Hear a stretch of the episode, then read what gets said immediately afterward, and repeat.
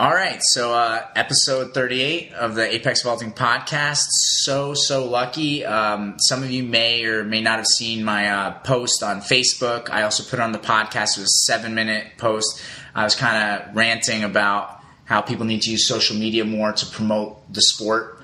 And one part about promoting the sport, I know we talk about coaching, we talk about competing a lot, you know, maybe starting clubs. The other thing is, guys, we need events to go to.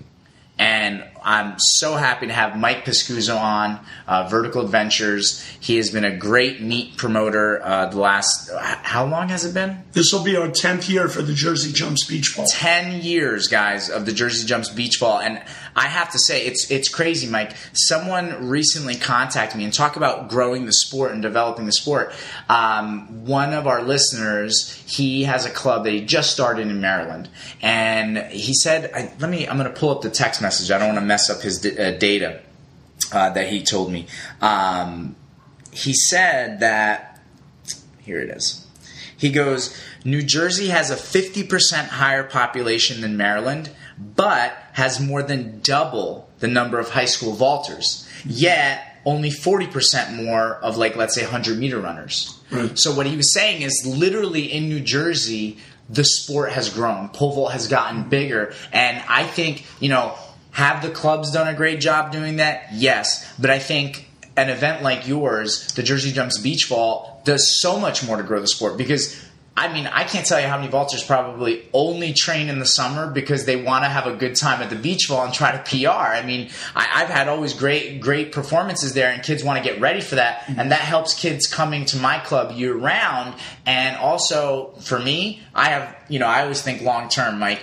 I think it sets them up for the rest of the school year so that they're ready for those indoor and outdoor track seasons. Um, maybe can can you? The reason I want you on is because it, some people don't like to talk about the business side of the sport, but there is a business side of the sport. You know, what is what does it take to run a great event like you do? You know, what what kind of effort you know ha, do you have to put in? What are some of the things that maybe me as an outsider, I go to an event, I'm like, well, this sucks or that sucks, and and I don't understand what's the work or energy going in to create an event like yours. Well, Branko, as you know, I own my own business away from track and field. I Yes. own a same day package and freight delivery company. Okay. So that's my my um, my Monday through Friday bread and butter. That's how I support my family. Okay. So my track business, Vertical Adventures, is just that. It's my passion. While I've made it a business, it's all about passion and and giving back what I've Yeah. what I've sort of gathered over over Right. 40 years of uh, involvement in track and field. Yeah. So to me, it, it makes sense that it has to be self supporting. I Yes, can't yes. I can't operate vertical adventures at a loss. It cannot be a vanity project. Right. Yeah. It has to be a standalone, common sense business Yeah. with with with uh, you know the red, and I'm in the black, or I'm in the red. I have to always be in the black. Otherwise, what am I doing? I'm not helping. Just so everybody's clear, because I feel I, I, I think we have to think about some of the people that are listening. Sure. When we're saying red and black, guys, red means you're working at a loss, Yes. you're losing money, and black meaning you're at least breaking even, maybe making a little bit of money. Exactly. You know, but uh, like I'm sure you're about to tell us. Any money you make goes back into the event to make it even better for the most part, right? And Well- whether it's paying someone to do a service or providing better quality T-shirts or awards, we were just talking about awards. Yes. I mean, like you said, some people have almost plat. No, not almost. They have plastic medals that they hand out, and you guys have these nice, uh, uh, nice plates that you give out. You know, but go, go ahead, continue. to well to memorialize the event i think awards are very important these these are things that i want people to keep and to display as i do from my days on the pro circuit in europe Yeah. i have i have uh, awards all around my house that i've won bowls and plates and plaques and, and figurines and things like that that have special value both, Yeah, and, both- and just so everybody's clear, Mike w- was a professional high jumper, very, very good athlete. He could probably still kick my ass, and he's way older than me. But go, go ahead. But but um, so we want everything to be high quality. Yeah. If we're trying to grow the sport, we can't do it on the cheap. Yeah. Okay, Yeah. you want quality T-shirts. I've been to events and I've had my athletes go to events. They get a T-shirt and they wash it twice, and it no longer fits Right. them. Um, we don't do that. Everything is top quality, Gildan, pre-shrunk. Yeah, I insist I- on certain I- things. I, have kids who have the first beach vault shirts and they still wear them. Yes. So that's uh, yeah, And- and, they love it. You know what I mean? Like they, I, I really, you know, as much as I tell them stop wearing that Vertical Adventures T-shirt at practice, they still wear them to practice. kids keep wearing those vertical adventures t-shirts but um, so i try not to cut corners just to make more money Right. if we're doing everything top of the line and i make money awesome Right. but i Right. don't ever want to be the guy who is who is skimping on quality to Right. put more money in my pocket Right. now putting money in your pocket is important again Yes. it can't be a vanity project it has to make Yeah. sense fiscally i have a family to support Right. I can't Right. go in the red with my track business, Right. you know, and then Yeah. have my regular business support that and steal funds from one to pay No, to it, pay it, the other. long term it doesn't work. They have to doesn't work. stand alone. Right, and and actually, I know I've seen Sean Francis discuss this topic a little bit, um, and the thing is, he rightfully says, like, look. People aren't going to keep doing things if they keep losing money. They're eventually going to have to step away. If something actually is going to have longevity, it has to be healthy from a business perspective. Right. And you know, I love that Sean said that because Yeah. if you know Sean even a little bit, you understand he's a very passionate guy. Yes, He's a very 100%. emotional guy. Yeah. And he sees that. Yeah. He's like, hey guys, what are we doing here? Do Right. you want these people to put on these events? You want to participate? Yeah. They have to they have to be self supporting. Right. And and you know, there's no charity Yeah. in a business. Yeah, yeah, and and and here's the thing. I think sometimes in the track world, and I, I've spoken to people a lot about this. Track is so intertwined with like the public school system, the mm-hmm. college system, and you know that's so anti-business that climate that sometimes it seems like a bad word. But here's the thing: in order for people to get great service, they have to pay for it. And nobody's making you do it, by the way. You know, like Coca Cola can't make you buy soda. You know, McDonald's can't make you buy a hamburger. But, you know, you have to provide great service. Well, there has to be money exchange. And there's nothing wrong with that. No. You know, I think, you know, I know from my club perspective, and I'm sure you, you can share some stories as well from your meet experiences. I have people that yes, they pay. They obviously pay to come into my club. I mean, we have overhead. You know, we got to pay rent. We're in a warehouse space. We have to buy. I just bought a set of mats. Oh my god, insurance! Forget about. But you know, it's like we just bought a new set of mats. Like that money's got to come from somewhere. I don't have like you know the tooth fairy isn't putting twenty thousand dollars under my pillow.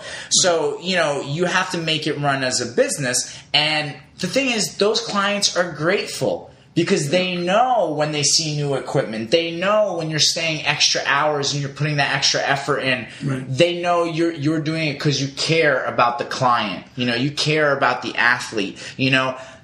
Is money involved? Unfortunately, that's how the world works. Or fortunately, I don't know, depending on your, the way you view it. But that's the way it is, you know? Well, there are too many people in track and field, uh, especially at the high school level, Uh-huh. who feel that guys like us, who provide a service, a facility, quality equipment, insurance, they actually, I, I've encountered this, they actually begrudge you to Right. charge money. Yeah. And, yeah. and especially it's it's a mindset with many many high school coaches. Yeah, and and most of them curiously are paid to coach at their high school yes. right? Yeah. Uh, very few of them are volunteers, Right, right. And uh, no one's getting rich coaching high school track, Right. But still, there's a, there's a monetary expectation for your services, Right, yeah, And we're providing a, a, an extracurricular service, a building, yeah. equipment, insurance. Your time, you have to pay for your rent where you live. You have to buy food. You have yeah, to pay yeah, car insurance. There's there's things that that I think a lot of people fail to see the big picture. Right. With the beach vault, for example, Right. people think that we're making a fortune with the beach vault. I have to tell you, this ah. is year ten. And uh, I've taken my wife out for a couple of pretty good dinners with the money I've made at the beach vault. Yeah. But um, you know, it, nobody's getting rich off of the beach vault or hosting meets or you know, or even camps. But Even let, but let, me, let me even give this perspective, you know, because you're right. I think we're right now at almost the beginning stages. It's crazy. I think we're on the cusp of something even growing bigger. But, you know, to provide the service people really want, Like imagine almost an event like CrossFit Nationals or UFC or NFL game. I mean, imagine a lot of track people talk about filling, you know, a 50,000 stadium and having several pits at the same time, people jumping in a huge competition with big prize money.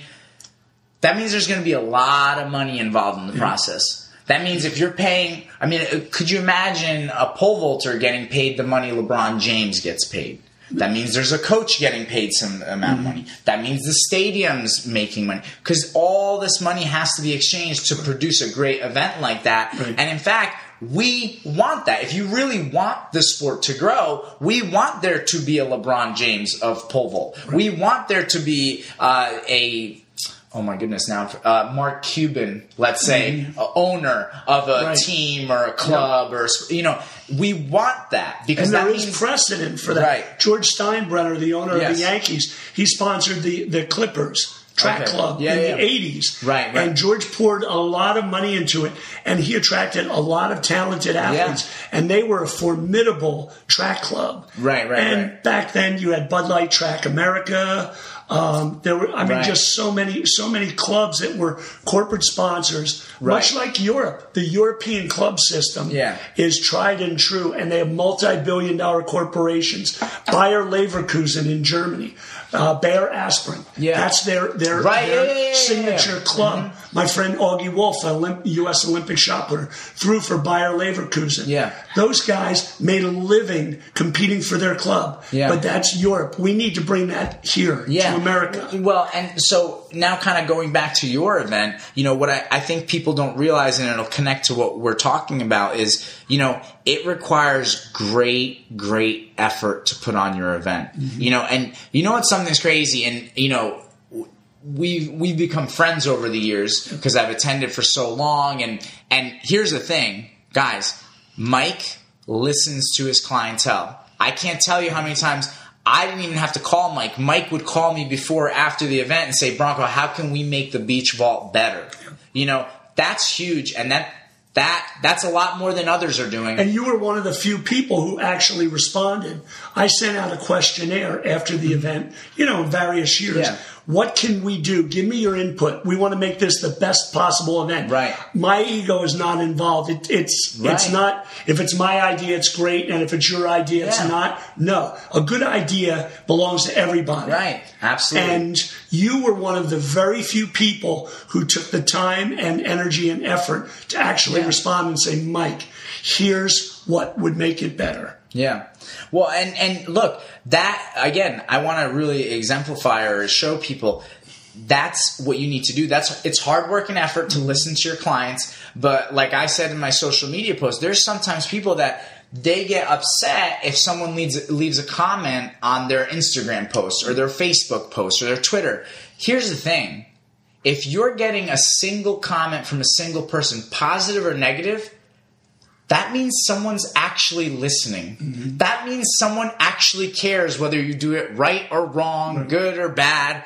You should be grateful you have a fan. A negative comment is helpful, Yeah. just as helpful as a positive May- comment. Maybe more so. more, yeah. Maybe more so. Someone says good Yeah. job, you don't cha- make a change. Right. Someone says bad job, you might have to think about it and go, okay, what what can I do Exactly. to make that person happy? Yeah. You know, um, so that that's the thing. Like, there's so much effort that goes into putting on this event. And I'll tell you another thing too. I think there's a lot of other events out there where it's almost like you go out to the event and you end up having to work the event. You know what I mean? Well, that's not really an event then. Uh, Your event is always properly staffed. You never need volunteers to put a crossbar up or anything. Right. People are working. You know, it's it's awesome.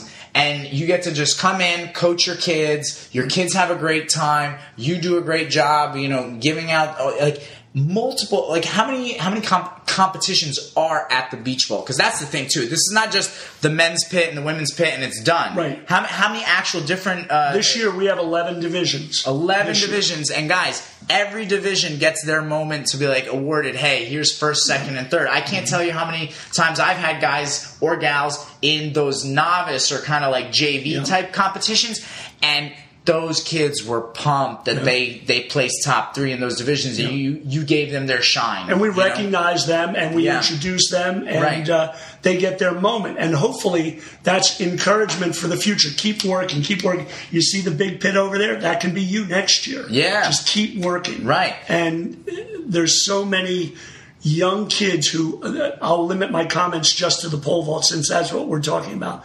There's so many young kids who are falling in love with the sport. I'm not even a pole vaulter. I was a high jumper. Yeah. And I love the sport. Yeah, yeah, And I just think that that the sky is the limit yeah, as far as it goes. And we're trending towards private coaching anyway. yeah. Because most high schools don't have a pole vault expert on staff. Right. Yeah, How- and you can't expect them to. Right. We right now are in that transition period where gymnastics has been forever and swimming. If you're a gymnastics athlete at your high school, you have a club which is your primary coaching situation. Right, right. That's where we're going with the pole vault and high all the technique events. Yeah. Yeah, Quite yeah, yeah. frankly, if you're high school, if you're a swimmer at your high school, you also swim at a club. You have pool time at another club. How, about even soccer? Soccer, You know, yeah. and and here's the thing, and uh, again, I want people to understand when they listen that everyone can help each other. Mm-hmm. You know, um, I think soccer is a good example of where things went wrong. Mm-hmm. You know, um, kids were going to private soccer coaches, doing private soccer clubs, Right. where the competition was higher. There were more eyeballs on the mm-hmm. kids, so it helped in the recruiting process. And instead of the high school coaches trying to, you know, work it out and mm-hmm. make things work and do what's best for the kid, they stomped their foot down and said, "Well, club or high school." How many kids now only play club soccer and don't mm-hmm. even play for their their high school? I have team? kids in my family Yeah. who made that choice. Yeah. Well, no, I'll play for my club then. Yeah, and the thing is, for me, I know even uh, as a club coach, I'm very open. I first of all, I don't care if like if a kid contacted me and is like, "Listen, I'd like to come up once a week to you, Branko, but once a week I want to go to Vertical Adventures with Mike." Yep. or to Brian Munshine at Philly Jumps Club or wherever, I would be like, hey, you got to do what you got to do. Let me know what the plan is, and we can work it out. You know what I mean? As long as I'm kept in the loop. You know, Right. I mean, I, I'm very big on honesty and transparency. Mm-hmm. I don't want anybody to hide things from me, but as long as I know the situation, I'm willing to work with the kid. Whereas a lot of times this high school club thing, you know, it's some kids don't even tell their coaches that they go to club, you know. Um, so the thing is, we can work together and really build this better, Right. bigger. You know what I mean? I, I think. Look, I think about beach vault at my club again. It's different. We go year round, Mike. I know there's a lot of clubs that are very seasonal, and I understand that. But we go year round. But there are some kids that probably would not have done as well in their high school uh, seasons Right. if not for your meet alone. Because at least they did one or two practices in the summer, went to your meet, and that kind of kept the ball rolling a little bit. And I think people don't understand the value of just time for progression. If you keep jumping all year round, you'll get better. I mean, think about those Maryland numbers that we talked about. Mm-hmm. How how we are more than double Maryland's number, but we're not more than double the population. The reason is because our kids have access to private coaching mm-hmm. and they have access to these events like beach vault, and this is what's necessary to grow the sport. That's mm-hmm. why we have the numbers that we have. I, I agree. And New Jersey is unique in that we're one of the top three track states in the nation. Yeah. What are the other two? You got California and Texas. What do they have in common? Giant states, incredible, huge populations, and good weather year round. Right, And then you got little old New Jersey. Tiny New Jersey with marginal weather most much of the year, if not most of the year. I, I, I literally feel like our weather is not conducive to like the week of week of state sectionals. Right. So you have three weeks left of the season, three meets, and that's it. And, And that's especially this year, we we had all that rain, and I didn't see my kids blossom until literally the sectionals. Yeah. they were starting, and that's good. You want them to do their best at that state at that point, championship but point. they probably could have done even better if we had a little bit better weather. Exactly. So we and the clubs are the only resource where you can practice in inclement weather Yeah. because almost every club has an indoor facility. Yeah, right. And we would have canceled this this past spring if I didn't have an indoor facility for vertical adventures. Yeah. We would have canceled probably six of our sessions. Yeah. And Yeah. some of the kids who come from greater distances were only there for one or two. Yeah. And theirs could have been canceled if we Yeah. were stuck outdoors. No, So- yeah. I look. I think it's such an advantage to have an indoor facility because it, allows you that flexibility with weather. Because I know even mm-hmm. when I first started out, I, I started my club when I was coaching at West Milford High School, and we were outdoors. I literally remember sitting in my Volkswagen Golf with like th- three three kids, waiting for the rain to break, Yeah. and then you know they would beg me to skip the warm up because we waited so long. But I'd make them warm up anyway. Uh, but you know, it's like yeah, but like you can't grow the sport like that. No. I can only fit three kids in my Volkswagen Golf. I can't fit, you know, a hundred kids in my Volkswagen Right, Golf. right. And so that's the thing. And and here's the thing too. I, I you know, obviously there's always fear in trying to grow a sport, grow a business, grow as a coach. You're you're scared to try maybe new things. Mm-hmm. I'll tell you what, I added a second pit this year, Mike.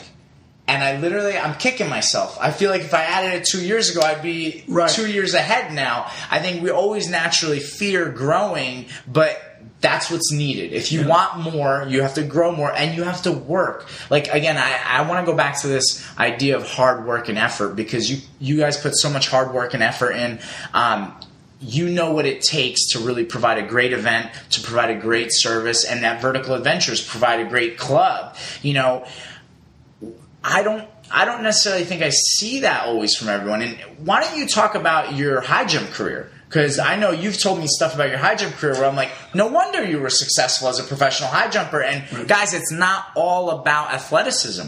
It's not all about just who jumps the highest. You know, because I think, I- you know, and and actually this week, Andy Nageotte, Katie Nageotte's brother, he had this great tweet that he put out on Twitter about statistics breaking down his sister's season. I was like, wow, that is amazing analysis because I think our sport is a lot deeper than who jumped the highest at one meet. You know what I mean? There, there's so much more to be said. There's so much more conversation that we can have. Uh, why don't you go into your high jump career and tell us about the way that you kind of put in a little extra effort to, to give yourself more value as a high jumper? Well, as you know, um, I, I competed on the pro circuit for 16 years, which is a long time to go to Europe. Absolutely. It's a very long time. But with all that being said, I was sort of a middle of the rung ladder guy, kind of guy. What was your PR again? seven five and a quarter? Okay, seven, seven five five and and a a quarter. Um, and I had some accolades. I made four U.S. national teams, competed in three Olympic trials, Okay. multiple time All American. Okay. but still, I was one of those guys that was in the middle of the pack. Yeah. So how do I distinguish myself from the top guys? How do I get the opportunities that are being offered to a Hollis Conway, to a Dwight Stones, to a Charles Austin? And just for people that are listening, what were their PRs? You know what I mean? So people know. well, Dwight Stones, former world record holder, my best friend and Yeah. coach, seven eight all time, has two Olympic bronze medals. Hollis Conway, silver and a bronze, and the current American record holder Yeah. with a seven ten and a half PR. Wow. Wow, So these are the guys I'm competing against on Right. a weekly basis. So how do I a get invited to the same meets as them? How do I create the same opportunities for myself? Right, So right. what I would do is contact the meet director, and I'm going to give you extra value when you bring in Mike Pascuzzo. Okay. I'm going to come in the meet Saturday. I'm coming in Thursday. You're going to put together a youth group for me, and I'm going to teach a high jump clinic. And then what I'm going to do is I'm going to give each one of those kids at the end of the clinic, I'm going to give each one of those kids a free ticket to the meet Saturday. Okay. Well, these are 9, 10, 11, 12 year old kids. They can't come to the meet by themselves. So now mom and dad buy a ticket, maybe sister and brother, maybe grandma and grandpa. Right. So for one free ticket and one once in a lifetime clinic opportunity, Right. we might sell four, five, six tickets, and that's packs the house. That set me apart from meet directors. They would then contact me after I did that. Well, and let me add to that because I think that obviously shows too why it was you know maybe a smooth transition for your track camp and your track club because you already built your brand as Mike Pascuzzo, the high jump instructor too, mm-hmm. and so now even one you have more fans in the stadium plus they're rooting you on because you're like That's the guy who taught me how to high jump this Exactly. week. So that's awesome, you know? And then now it's like it built your brand for what you now offer for vertical adventures. And I, I think a lot of track people lose sight of, you know, oh, well, you know, I don't want to waste my time posting on social media or I don't have to engage with fans. And no, because you never know what you could do to add value and make that person really care about you as an athlete, mm-hmm. as, as you as a coach. You, you know, Joe DiMaggio had a great line. I don't know if you know, but they asked Joe about his his streak of, of not missing a game. And they're like, mm-hmm. Joe, why do you always play? Like, why don't you take a day off? And he goes, You never know when it's some fans' first day at the stadium and they came to watch me. Mm-hmm. I owe it to them to play. Yep. And that that's what you're showing too. Like that's a lot of extra work. Why do you need to fly out early for the meet? Why do you got to waste time working with kids? You could have just been mentally preparing for the meet, Mike. you know? And but you built your brand. Yeah. And just to be clear, did it ever take away from what you did at the meet? No, never. In fact, it enhanced it. It it made me as an athlete more invested Yeah. in my not only my performance, my appearance there. Yeah. Um, it raised my profile, but it also raised the profile of the meet. As I said, we'd sell two, three, four, five tickets for one free ticket. Right. So, so the meet directors loved it. It was a little bit thinking outside the box Right. before we even knew what that term was. Yeah, yeah. and uh, and I just, to me, it just made sense. Yeah. Okay, maybe you only want the top six guys in the world in your meet, Yeah. But I'm I'm the number fourteen guy who's going to come in and teach a clinic and and put butts in the seat. Well, that, and, and now you bring up an important point too. Like as an athlete, you have to bring fans to the to the stands. You know, I mean, there's a reason. Like I almost feel like we were duped last summer when Conor McGregor fought Floyd Mayweather. Right. And I love Conor, love Floyd. I know you were But you were yeah, way into yeah, it. yeah. But it's like you literally thought those two men hated each other. They really sold the fight, Right. and then we watched what we kind of all thought was going to happen: a not boxer box a boxer, greatest boxer maybe, Yeah. and he lost.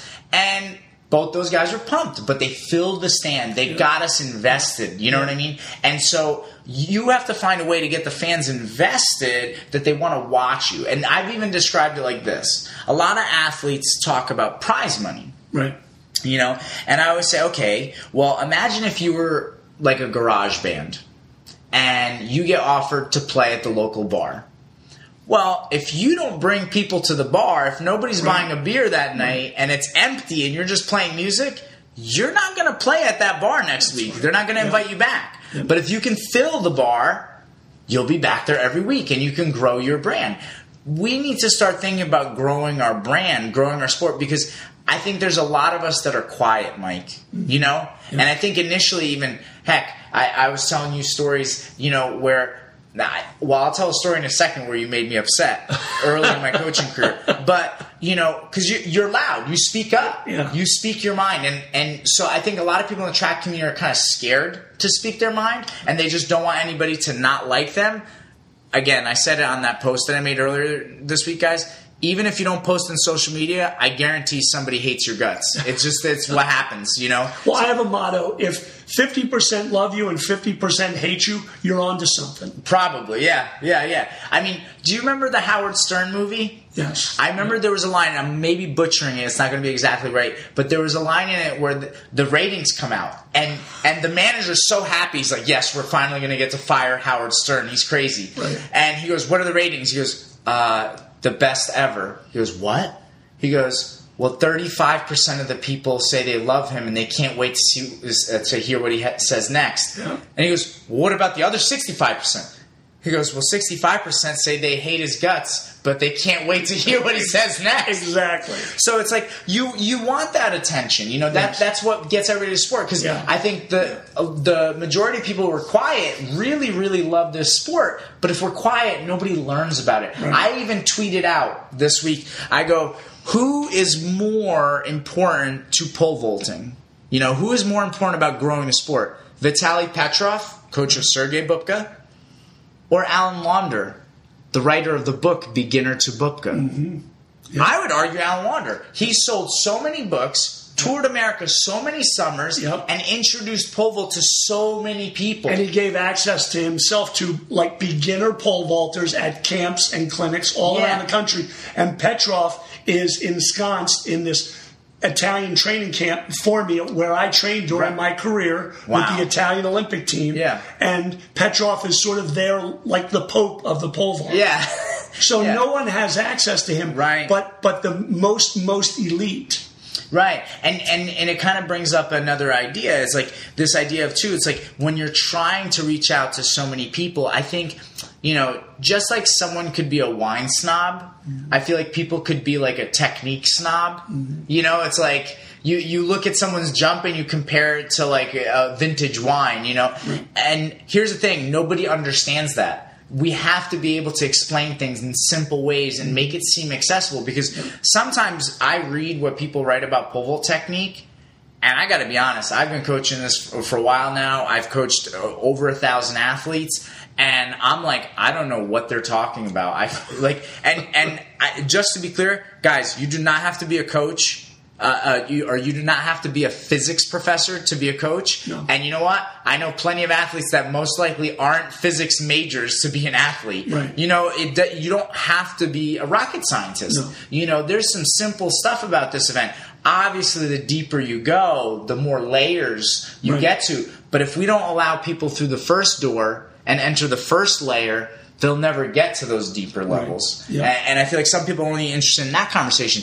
By you doing what you did in your career and allowing those kids to do a clinic with you on Thursday, you know, that allowed them to get their first taste, Mm-hmm. you know, their taste of high jump and whether or not they like it. And that's what I think we need to do in, in track and field, you know? No, and and I think the pole vault is uniquely uh, positioned to to if we're going to bring track and field to the forefront in this country, Yeah. as it was in the '70s and early '80s when I started my career.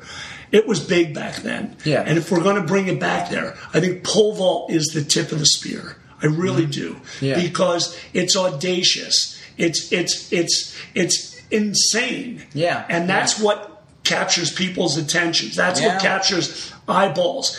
And the pole vault uniquely lends itself to sportainment. Yeah, right. It's, It's- like the X Games. People ask me, beach vault, what's that? And I say, you know the X Games? And they say, yeah. I go, think of the X Games meets track and field on the beach. Yeah. Oh, really? Yeah. Oh, that sounds cool. I'm Yeah. like, well, you got to come out and check it out. Right, exactly. So I think the pole vault is unique in that regard. Yeah. I do think, of course, I'm special. I'm, Well, you know, th- think about this story. Think about this. I so I bump into this kid at a meet, one of the high school meets, and he sees me coaching, and so he comes over, asks a couple questions, and he's like, "Yeah, you know, this is like some real skateboard shit, right?" this kid goes. This kid goes, yeah. So uh, when my coach tells me to put the poles away, I hide a couple under the bleachers, and then I go jump by myself on Sundays. that kid's gangster. Yeah, I love that. Yeah, but I love that. Yeah, and I'm like, it reminds me of when skateboarders used to get chased out of mall parking lots, you Yeah, know. yeah. And it's like that's the thing. It is. It, But it that's how you get good. That passion, that, Yes. that that that drive to to do something like that. I mean, he could Right. get kicked off the team. He Right. doesn't care. He wants to vault. He needs to vault. Right, and and look, I think too. He, here's sometimes a little bit uh, a, a tough thing, uh, tough topic. People like to talk about safety a lot, and listen, I am number one is safety. I, I'm very big. Like if you come into my club, you're not going to see people bouncing off the standards. You're not going to see, you know, you're going to see full jumps, people land in the pit. But people talk safety so much because maybe someone hears that story is like, well, that kid shouldn't have done that. That was dangerous. He was jumping by himself. Um, who's talking about safety and skateboarding? And that sport is huge. Mm-hmm. You know what I mean? And that's one of the sports that took off, you know, and never had ties to school or colleges and whatever. It's always a subculture. Yeah, the subculture is huge. We want these kids to be excited about the sport. Mm-hmm. If instead every time you're like, well, that's not the right way. That's not the right way. Right. First of all, even if we talk about safety, you could coach any technical model and be safe or unsafe. Right. You know, for me, it's like if you're coaching pole vault, awesome, we're on the same team. Right. You know, Yeah. we need to start to be more inclusive. And I think, you know, you've experienced, and we've talked about this, where it's like people start to make teams And it's like we're not on the same team, I don't want to talk to you. Mm-hmm. And that doesn't help the sport. Mm-hmm. That's not that's not going anywhere. You, you have to you have to spread your knowledge. You have to spread your enthusiasm, your your energy. When we become insular and we look inward, like with a club that that ensconces itself, that's not healthy for the sport. Yeah. It's not healthy for any of the kids in that club. right. And ultimately that coach is going to fail. Yeah. You have to be open and joyful and share what you love and know about the sport. Well, and, how old are you now, Mike? I'm, I'm sorry. 56. So you're 56, I'm 37, and I can't tell you how honored I feel when every once in a while, you know, we, you know, we call each other and you'll tell me about how you loved a, a post that I made about some technical drill, and you're like, "Wow, that's a great idea," and it's like, and it humbles me too. Because I think it's real easy as a coach to be like, you know what, I'm the king of the castle. I know everything. and I never have to listen to anybody ever again. But the thing is, you always kind of have to have your eyes open, your ears mm-hmm. on, and you know, and and see. There's always new information, mm-hmm. and even maybe different angles. You know what I mean? It might be the same thing, but you see it from a different angle. Like we've talked about, for example, you know, it's one thing when you're coaching one athlete, and I'm sure you have situations like you coach Priscilla Frederick. Fredericks, uh, Frederick or Fredericks? Frederick. Frederick, Yeah.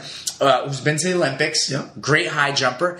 I'm sure you have some one-on-one sessions with her, and that's Mm-hmm. Yeah. different from having 10 kids on the runway. Right. You know what I mean? Yeah. So the process has to change, and maybe some of the drill selection. Like I had uh, Josh Winder on. Right. I don't know if you know the Yes. family. Yeah, okay.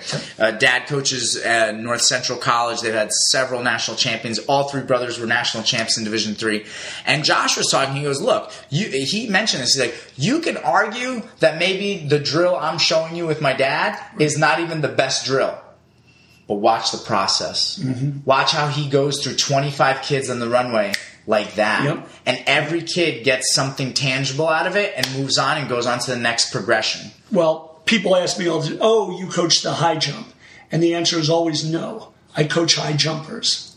Yes. Okay. I'll have a group of high jumpers at my clinic, and there's eight kids there, and there's eight different needs. Yeah. And I can't look through the same lens at each kid and expect them to conform to to my expectation Right. of what the perfect jump is. Each kid has strengths, each kid has weaknesses. Yeah. I need to tailor my coaching to exploit their strengths, minimize or eliminate their weaknesses. Right. So I don't coach the high jump. I coach high jumpers. Well, and and what's important too? How many, even in the high jump, how many kids do you have? Like, what's your biggest session? Would you say number of kids on the runway? Uh, six. Six. Six. So here's the thing, and what I think people don't appreciate, because maybe some other high jump coach will come into your practice and be like, I don't like the way you know Pascuzzo coaches this, mm-hmm. but I would argue this: the fact that you're able to individualize the practice. Mm-hmm. What is your process? You know what I mean? That's mm-hmm. huge, and I don't think enough people want to look at that. They want to just criticize one thing, you know, and it's like they're not looking at the whole picture. You know, uh, you know, I, I tell people all the time, it's like, you know, you have ten kids in the runway. I've seen people lately post, they're like, never use bungees in pole vault, only use a crossbar.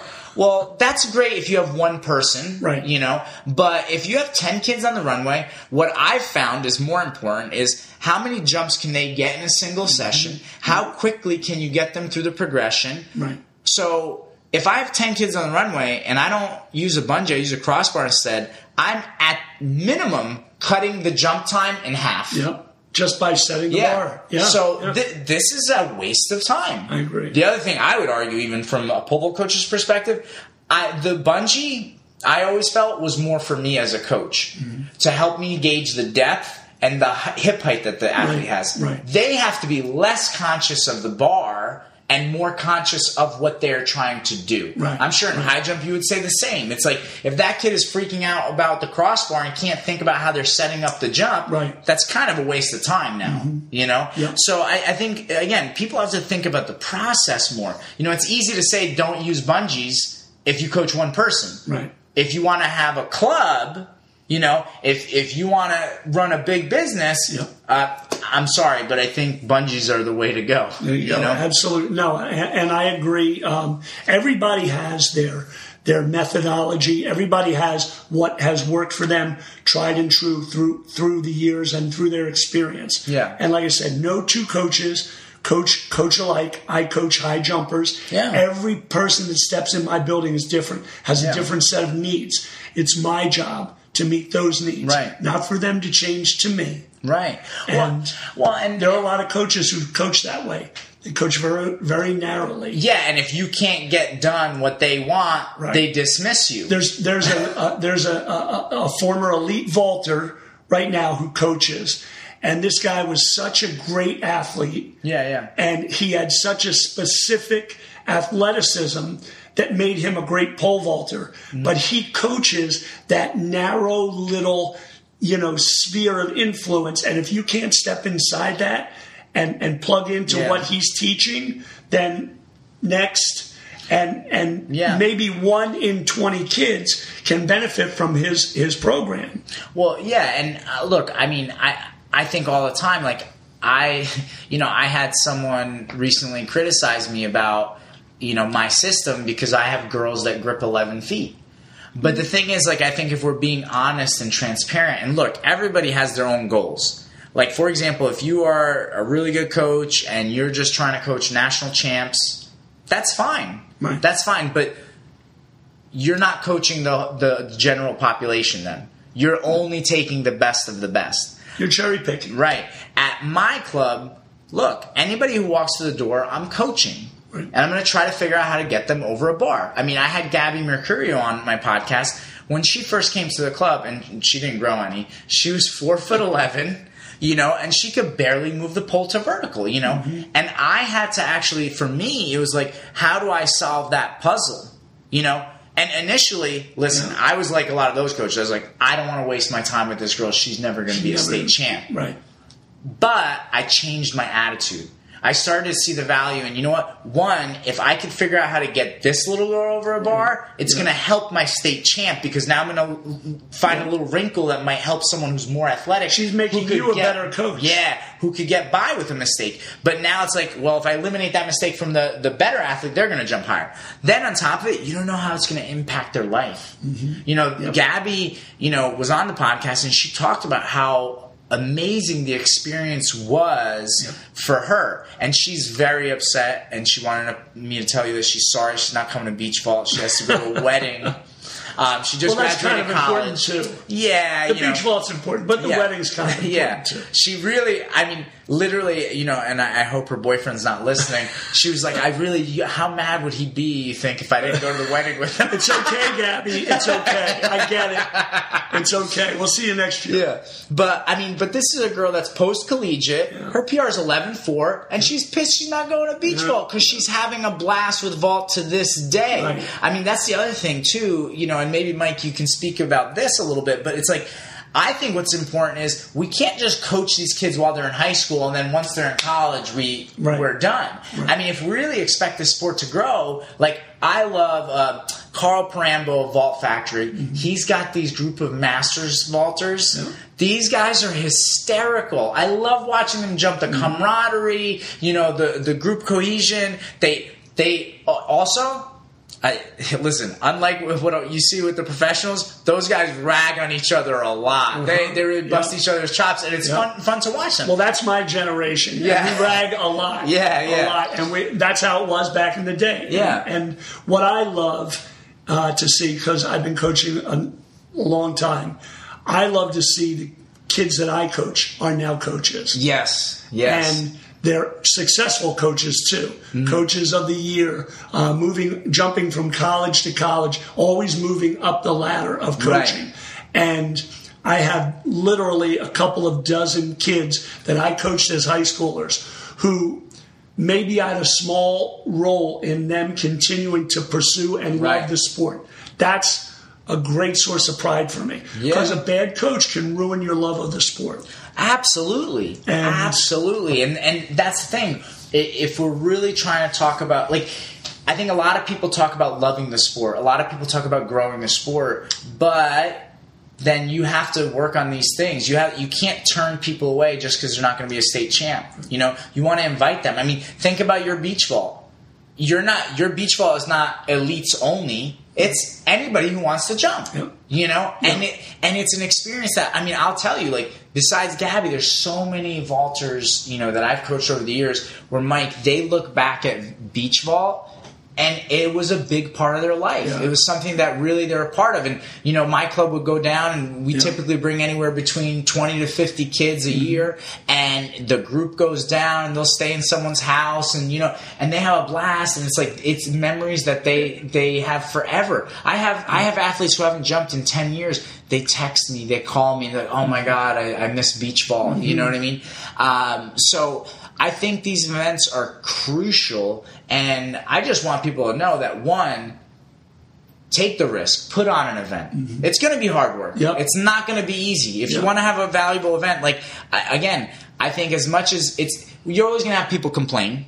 Yep. You're always going to have somebody who has an opinion, and that's okay. Sometimes it's valid, and you make a good change. and you learn. Yeah, but it's like more than not, you're going to have people that have lifelong long experiences that they'll cherish forever. Yep. You know, and you know it, it's it's so important. If this sport is really going to grow, if it's really going to last, we need events like beach vault. You know, um, so you know, I, I hope that everybody kind of gets the the work and the effort that's required. You know what I mean, and things that you have to think about. I mean, I guess before we end it, right? Yeah. because I feel like we're getting to that end point. But like, what would you say if someone is inspired? They listen to this podcast and they say, you know what, I want to start an event in my area. You know, what what advice would you say? One, stay out of Seaside, right? Stay But- Don't step on my toes in the Seaside Heights, New Jersey. no, but what what would you say? What is some advice on starting an event for the first time? You know, maybe they're not going to get the numbers that you get, but what what what are some keys that you think help people put on a good? I event? think the biggest hurdle people need to overcome is that is that fear of taking the risk. yeah, Okay, um, nothing worthwhile ever happens without risk. yeah, So if if you have the the drive and the passion and the love of the sport, where you say, "Hey, I want to try this," just do it.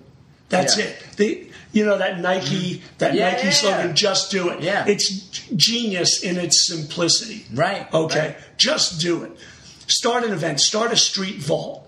Okay. Start start start an event and and don't expect to make money yeah, because if you do the event well, the money comes eventually. right. Okay, right. we did the beach vault. We didn't even break even the first three years. Wow. The fourth year we broke even. Yeah. And we were thrilled and we went out and we had beers because we had money to go out and have beers. Yeah, yeah, yeah. So so if you do it because you think you're going to make a lot of money, then then don't do an event. But if you're doing it for the love of the sport, to help young athletes create an experience, a memorable experience, Yeah. something they'll remember for a lifetime, then by all means do it. And guys like Branko and I myself will help you. We'll advise Yeah. you. Hey, I've I was about to say that. I've stepped on a lot of landmines doing my events. Oh, won't do that again. Right. We guys like us, we can help shorten the learning curve too because Right. we've been there and done that. Right. You know what I mean? Yeah. Don't buy too many T-shirts. Don't. Uh, don't skimp on awards because those are the, the keepsakes that people take away Yeah. that have meaning and value. Right, right, um, right. You know, just just do it for the love of the sport, and I guarantee you'll put out a good product Yeah. if you're in love with it. Yeah. Awesome. And uh, Mike, I'm sure we'll do another podcast because there's so many more stories. We could talk for Yeah, yeah. Uh, but th- this was a great episode. I want to thank you. Uh, what What are some of your social media ways that people can get in touch with you? You guys are on Instagram, right? Instagram, Snapchat, Facebook. okay. And, uh, and it's Vertical Adventures New Jersey, Vertical Adventures, New Jersey, and I believe or is it Ver- Vertical Adventures. NJ? NJ. Yes. And yeah, there's been a couple permutations over Yeah, the yeah. years, and there's even a Vertical Adventures track and field. Okay. So, awesome. because I've had several people start these things Yeah, up, yeah, yeah. and then I'm sharing and trying to get Yeah. people to, to yeah. like, So if yeah. you look up Vertical Adventures, you'll find you'll find them. and if you Google too, as well, Um, and again, you know, obviously Apex Vaulting, it's the real Apex Vaulting on Instagram, uh, Apex Vaulting on Twitter, um, Facebook, Snapchat, and YouTube. Um, awesome podcast. You do a great job, Branko. I want you to know that you. before we we stop. Uh, Thank you. Stop the broadcast. I just think that, uh, which is why I agreed to do this. Yeah, I wouldn't thank do you. this if I didn't respect everything you do. Thank you. So, I really appreciate man. that, Mike. Awesome. Awesome. See uh, you guys will hear us next time.